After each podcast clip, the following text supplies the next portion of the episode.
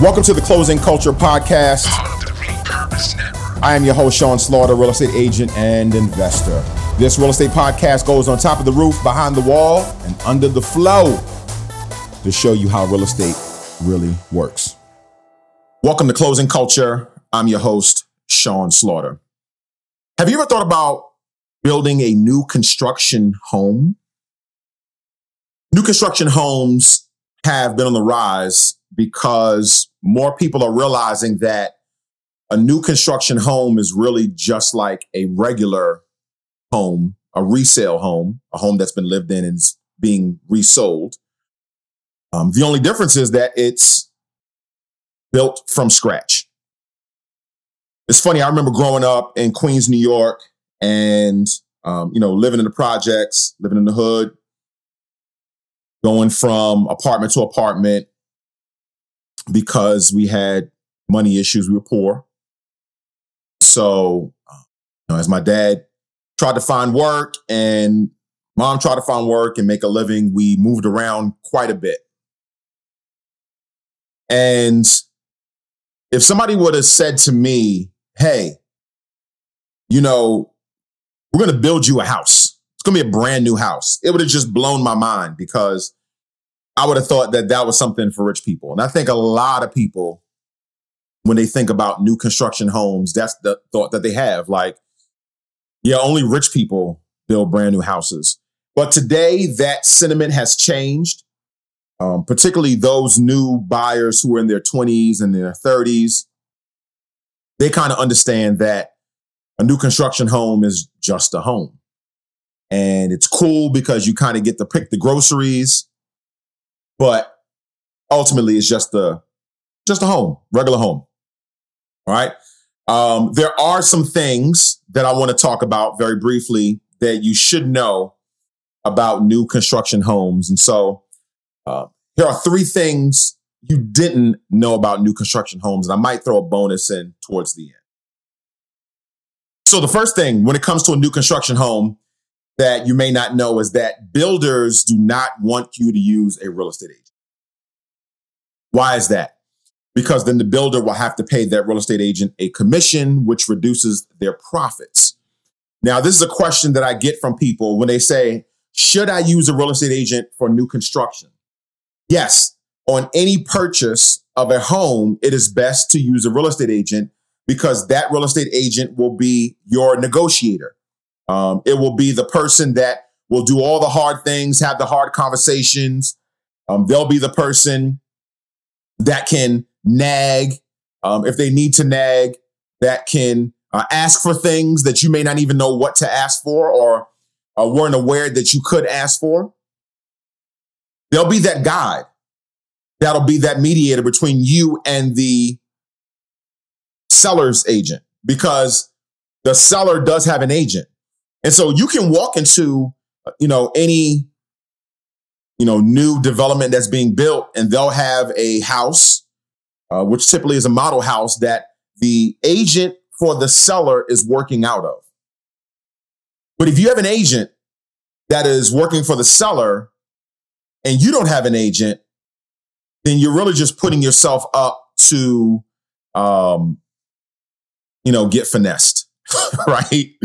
You're, you're, you're putting yourself in a position to be used uh, by that agent because that agent has a fiduciary responsibility to the seller and not to you. So you want to have your own agent that has a fiduciary responsibility to you, meaning that they have to put your needs before theirs. You want to have an agent to represent you. So, in new construction, just make sure you get an agent. Number two, many times new construction builders, because they're all different, right? All builders are not the same.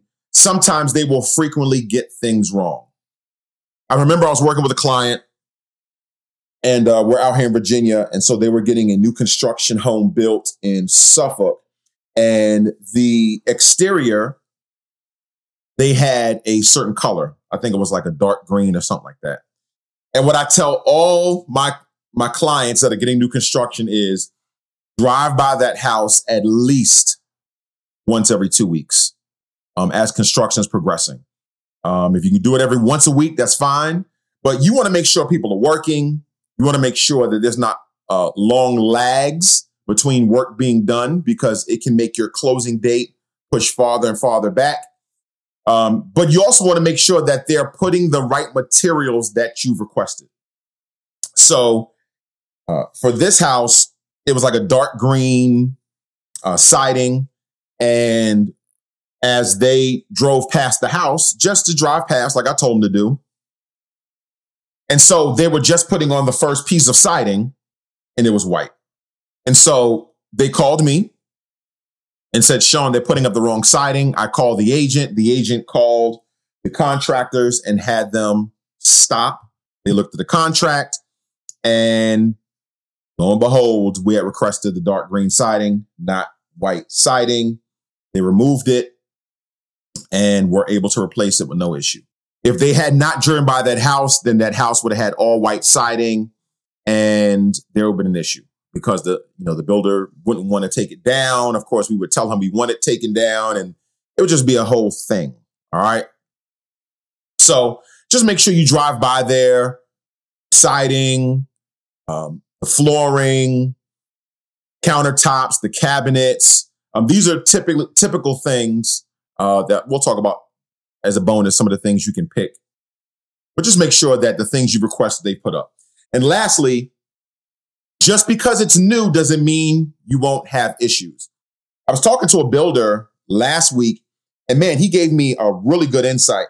So, what he said was when you buy wood from Lowe's, right, that wood typically is still wet. Now, when there's a low demand on wood, the manufacturer of the wood gives time for that wood to dry out before they sell it to a distributor like Lowe's. But when there's a high demand for wood, then the manufacturer does not let that wood sit for the amount of time that it needs to sit and they ship it to Lowe's, the wood is still wet. You order a house, they take that wood that's still somewhat wet, it's drying, but it's still somewhat wet, and then they begin to frame your house out and do all the building of, of the house with the wood. And so when the house is done, you walk in, it's beautiful, it's awesome, and so on and so forth. And then three months in, you start seeing cracks in the wall.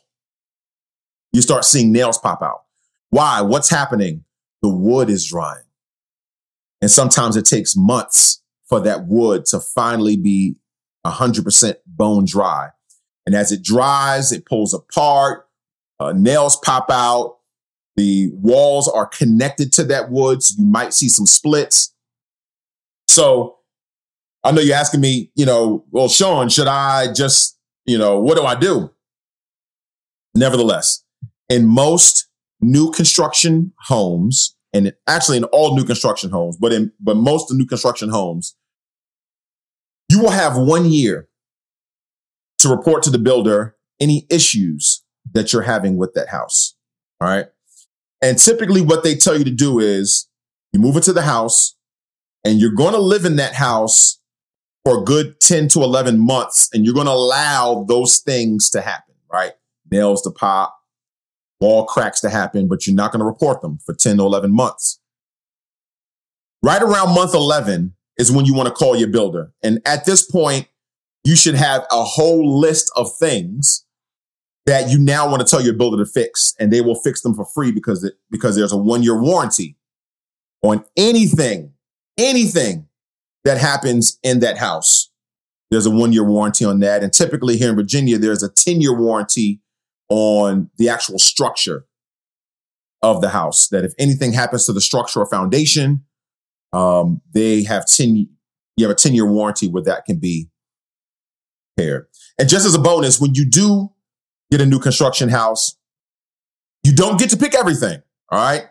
Uh, most contractors are building these things um, based on a certain set of plans. They may have two or three houses that they build exactly the same. Some build the exact same house. Um, but typically, the things that you can pick are the color of the siding, uh, what type of what type of flooring that you want. Uh, you can pick your cabinets. You can pick your countertops. Uh, what else can you pick? Door color. Um, and if you do go into a new construction house, whatever that house price is, let's just say the house is 350, just be expected to pay 370 because you're going to want upgrades. You may want to upgrade the kitchen sink. You may want to upgrade uh, the cabinets because they have certain cabinets that that are uh, kind of stock, and then they have upgrade cabinets. Certain ca- certain floor flooring that is stock, and then upgrade. Uh, just like a car, this is the this is the stock that comes with the car, and then these are the upgrade. You know, you want leather seating, and you want an upgraded stereo system.